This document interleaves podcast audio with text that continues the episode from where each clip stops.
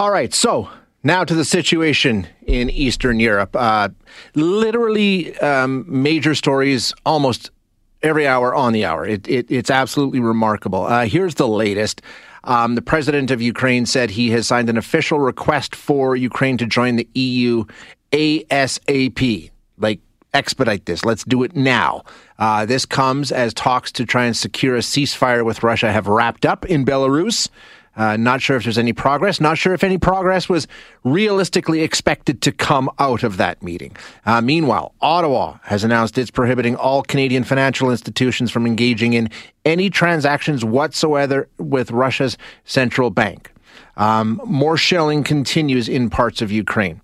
Uh, Facebook pulling down fake pro Putin postings and profiles. I mean, it just one thing after another. But one of the announcements that took place this weekend, one of the developments that took place this weekend that caught the attention of, I think, everybody who's been paying attention to this was the fact that Russian President Vladimir Putin basically ratcheted up the threats around nuclear war to a level we have not seen in a very, very long time. What he did was tell his top defense and military officials to put nuclear forces in a quote special regime of combat duty. What exactly does that mean? What does that mean to the United States? Do they have to take similar steps? Does this really change things? Uh, I don't know, and I don't want to speculate on issues like this. So we've brought in an expert to try and help us understand this. We have Dr. James Ferguson joining us. Uh, Dr. Ferguson is Deputy Director at the Center for Defense and Security Studies at the University of Manitoba. Dr. Ferguson, I appreciate your time. Thank you for joining us today. My pleasure. Let's just start right there. This announcement by Putin on Sunday to put nuclear forces in a special regime of combat duty. Um, make that understandable for me. Well, it's difficult to know the categories that the Russians employ in terms of the status of their strategic theater or tactical nuclear forces. Uh, if you put it in a comparison to the United States in sort of the worst case thinking, this would be equivalent to uh, the American, what's known as the American Defense Condition 3. This DEFCON 3. DEFCON 3. One level before conventional war, which is DEFCON 2, and DEFCON 1 is nuclear war. Um, I think we have to think about this in two ways. Uh, if this has really any military significance and reflects potential Russian thinking about the need to escalate, uh, you'd see a lot of movement or actions. Right. So, for example, uh, the Russians, like the United States, maintains their intercontinental intercontinental ballistic missile forces, their land-based forces, uh, with command and control on a 24-hour a day, seven days a week basis. Uh, so you're not going to see much activity except for mobile systems being moved into the field. Uh, they keep, like the United States, on station uh, at sea, uh, submarine launched ballistic missiles. Uh, for the Russians, those are normally bastioned under the Arctic ice uh, for difficult detection by American anti submarine forces. bombers again, some are in the air, uh, usually on training exercise, and this, of course, is where NORAD comes in. But by and large, what you'd expect to see is a surge of activity that you'd start to see, for example, with submarine launched ballistic missiles, that the Russians would start to surge forward or out of ports such as Archangel, uh, more submarine ballistic missile launchers, launching fleet. Uh, I don't know what U.S. intelligence knows, but it can see what's going on. Uh, and I don't think that this is what we're really talking about right now. I see this more in political terms. This is a political message to the West. Uh, but it certainly has been made clear by the West and the United States that we have no intention of intervening militarily into this conflict. Uh, the nuclear threat, if that's what you want to think of from the Russians, is is not going to significantly alter the current sanctions policies undertaken by the West. So I tend to think this is a message more to domestic public opinions in the West, trying to ignite uh, the old anti-nuclear movement that used to demonstrate during the Cold War. You right. bring thousands into the street to try to put some domestic political pressures for the West to perhaps alter or soften their apologies, policies. Uh, whether it be successful or not, I don't know. But that's the way I tend to see this. And and like you say, Doc, what we're seeing from the United States appears to be uh, in line with what you're thinking. At least what we know. They're not playing tit for tat. They're not ramping up their rate, uh, level of readiness or whatever the case may be. They're not responding. And there was a lot of thought that was, you know, if Russia goes ahead and takes this step and changes their status, the U.S. by you know, default has to do the same, or else it would be a huge error. But it looks like they're sort of saying, okay, we're not going to play that game. We're going to just sit back and, and, and call your bluff, essentially. Yeah, if you want to call call your bluff. But let me give you an example of this from the past. In the 1973 Yom Kippur War, uh, where the indications emerged as the war ebbed and flowed between the Israelis and the Arab nations, uh, the Russians began to move paratroopers into launch points in the Crimea and elsewhere in southern Russia and threatened to intervene as peacekeepers to bring that conflict to a halt. Uh, the Americans responded by going to DEFCON 3, uh, basically to send a message to the Russians don't go there. Yeah. And the Russians backed off. They didn't reply tit for tat. And I don't think the Americans are going to reply tit for tat. There's no need to. There's and this is part of the problem of this because this is more about political signaling and messaging to me than actually strategic uh, considerations about how this might escalate per se. Because the fear that we're suddenly going to get into a strategic nuclear exchange, I think, is extremely far fetched or extremely unlikely. That uh, is good to hear. The United States maintains uh, its forces on alert. Right. It has strategic forces that can't be disarmed, uh, no matter what the Russians do. Uh, so they don't need to. In other words, the Americans don't need to do anything.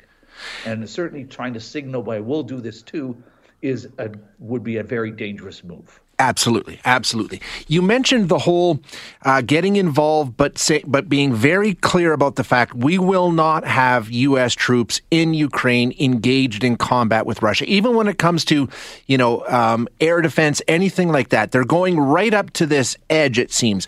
What how far can they go before it gets to a point where Russia says, well, now you are engaged with us? I mean, what is the line? Because they're, they're going as far as they can, but at this point, like you say, they're being very clear we're not going to engage. Uh, they've reached the point. Okay. And a, good example is, and again, as you probably know, in war, truth is the first casualty on all sides. Uh, and it's hard for us in the uh, public world to know what's really happening. But if you notice in terms of the military sales that the West, the United States, and Canada as well, have said they've promised to Ukraine in the context of this war, they have been, been very careful to keep them all in the realm of defense capabilities, air defense capabilities in particular, mm-hmm. body armor, helmets, rifles. We're not sending them, and that's across across the line. If you start to send them tanks and offensive capabilities, and then a question of potentially sending along with them technical advisors, uh, that starts to get very dangerous. So they've reached the far, we've reached the line where we're not going to step out across. And maybe, I mean, if you want to be a little critical of Western policy, uh, maybe the West needs to signal itself and back away a little bit, or at least pause what it's doing. Uh, to give you another example, in 1968, when the Soviets uh, invaded Czechoslovakia to bring it back into line with the Eastern Bloc, uh, what NATO did and the United States did was not to ramp up, because you have massive Soviet and Warsaw Pact forces moving into Czechoslovakia. It was not to ramp up. They actually, what NATO and the West did was stood down. Its forces were stood down to sig- clearly signal, we're not doing nothing here. Yeah. So that's, I think, an important, again, diplomatic issue in terms of not thinking per se about the outcome of the war or the various possibilities of how it would turn out, but also starting to think about what's going to happen when this ends. Uh, we can't continue on with this hostile relationship with Moscow, and nor can Moscow continue on. So steps start slowly diplomatic have to be taken to find a way out of this morass. Doc, I, have got a couple more questions for you, but I need to take a break. Can you hold on? Sure. Okay, excellent. Uh, we'll be right back with um, Dr. James Ferguson at the Center for Defense and Security Studies at the University of Manitoba. We'll be back right after this. We're talking with Dr. James Ferguson, Deputy Director at the Center for Defense and Security Studies at the University of Manitoba. And, Doctor, the question I want to ask is we're all seeing these wonderful, wonderful examples of bravery and courage among the Ukrainian citizenry, you know, taking up arms and, and, and you know, forces doing remarkable things and stuff like that. Um, and I think we're all encouraged and we're all thinking, wow, this is really exciting and interesting. But in reality, in reality, the outcome of this, it can really only end one way, correct? I mean, Russia is, you're talking about one of the military superpowers on this planet. Well, exactly, exactly. And we have to think when we see these reports, we have to consider also specifically what Russian military objectives are. Uh, it doesn't look like, and although they penetrated in, into Ukraine, as best as I can figure, it doesn't look like this is some form of blitzkrieg to roll over the whole country as fast as they can. Uh, it seems to be very paused, gradual in nature. And I'm not trying to degrade the the fighting skills right, of yeah. the Ukrainian army at all, but we know what how this will eventually turn out. Uh, this becomes questions of at what point, and we saw the negotiations, which probably failed, but this is probably a question of uh, a Russian diktat. Uh, I don't think, in my view, that the Russians really are interested in trying to absorb all the Ukraine and then try to manage that mess that there will be, certainly. They'll be facing an insurgency probably uh, in minutes if they try to do that. Nor necessarily do they want to replace the government. They want the government to come to heel relative to avoiding such things as I heard on your news just now. I didn't heard this that the president of Ukraine uh, wants immediately to join the EU. That's not happening. That's not on, and it doesn't help trying to find a diplomatic resolution to this. Uh, and you can imagine there's a limited objectives here for the Russians. Uh, uh one of them, of course, is is obviously going to be a, Rush, a Ukrainian declaration of neutrality mm-hmm. Uh, and to reject publicly any thoughts of joining NATO. Yep which would be a step in the right direction. Issues about recognizing Crimea having been lost, perhaps how to manage the Donetsk Basin uh, separatist movements, um, implement the Minsk Accords, which the Russians say the Ukrainians never have. So there's a way you can see a limited, but eventually time is not on the side. That's right. Because you got to, you've got to come to the Russians will want this to end as quick as I figure as they can because it becomes very costly to them. Um, so you, you, reach a point where they will drive forward, or you'll see a diplomatic resolution to this. Um, and I'm just wondering, uh, in, in, talking to other military experts and things over the past week or so, it seems to me the consensus is it's a containment strategy for the West, recognizing that okay, we going in and trying to fight for Ukraine. Uh, we know where that's going to lead. That's not an option available to us, but we have to make sure that it doesn't get into a NATO territory or an allied country. So it looks like almost parts of Ukraine, at least, are being written off in this in, in terms of NATO and the EU and the Western world. Exactly. And there's no diplomatic choice. But right, yeah, uh, the Russians knew that, of course, when they calculated on Crimea that we couldn't do anything and wouldn't do anything. It'd be very difficult for us. Uh, with, if you think about the, the relatively small but still significant forward deployment of forces, uh, the United States sending more troops to Europe, uh, uh, and other steps that have been taken. This is as much not simply signal Moscow not to go any further, but it's also to reassure all those forward allies who are vulnerable that the West will be there, that NATO will be there to defend them. So it is, it is. You're right. A containment strategy is a good way to see this in terms of the limits of the NATO alliance. Does that come up? I mean, are those the kind of discussions that are happening, do you think, with Ukraine saying, listen, guys, you, you, can prevent the loss of a lot of life here. We, we really respect what you're doing and the stand that you're taking, but at the end of the day, the outcome is predetermined? If I understand you correctly, yeah, the outcome is predetermined and it's in the hands of the Ukrainian government. So uh, uh, is like Joe Biden and Justin Trudeau, and are they sitting down and saying, listen, just negotiate this, get the because we, we know how this is going to end, and you don't need to lose all this life and have the refugee situation and all the rest. All that can be avoided if you just, for lack of a better word, concede. As awful as that is.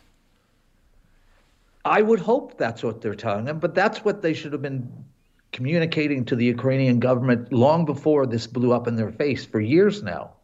You have to be realistic of the world you live in, your neighborhood. Yeah, yeah. Because uh, if you compare this to, you think about the, the Russians after the dissolution of the Soviet Union, the independent republics, and this idea that Putin wants to recreate the Soviet Union. Well, Moldavia, Belarus, Georgia, Kazakhstan, the stands, uh, there have been numerous opportunities for the Russians to reabsorb them, and they haven't. Mm-hmm. And part of the reasons, in my view, they haven't is because their leadership there, for good or ill, and no one likes the dictatorship in Belarus, knows very well the limits of how far they can go. Uh, and it's no different from if you think in terms of, and again, this is not a popular thing to say, but in terms of think about the United States and its uh, political actions against Cuba in the, in the American backyard. Same thing happens. There's limits. Yeah. And you have to be realistic. Morality, democracy, freedom, all this is very nice, but we're into the world of international politics and great power politics. Yeah, and and and, and the realization, as hard as it is, Doctor, I, I think you know we all know what it is. But I, I can't thank you enough for your time. We will chat again, sir. Thank you so much.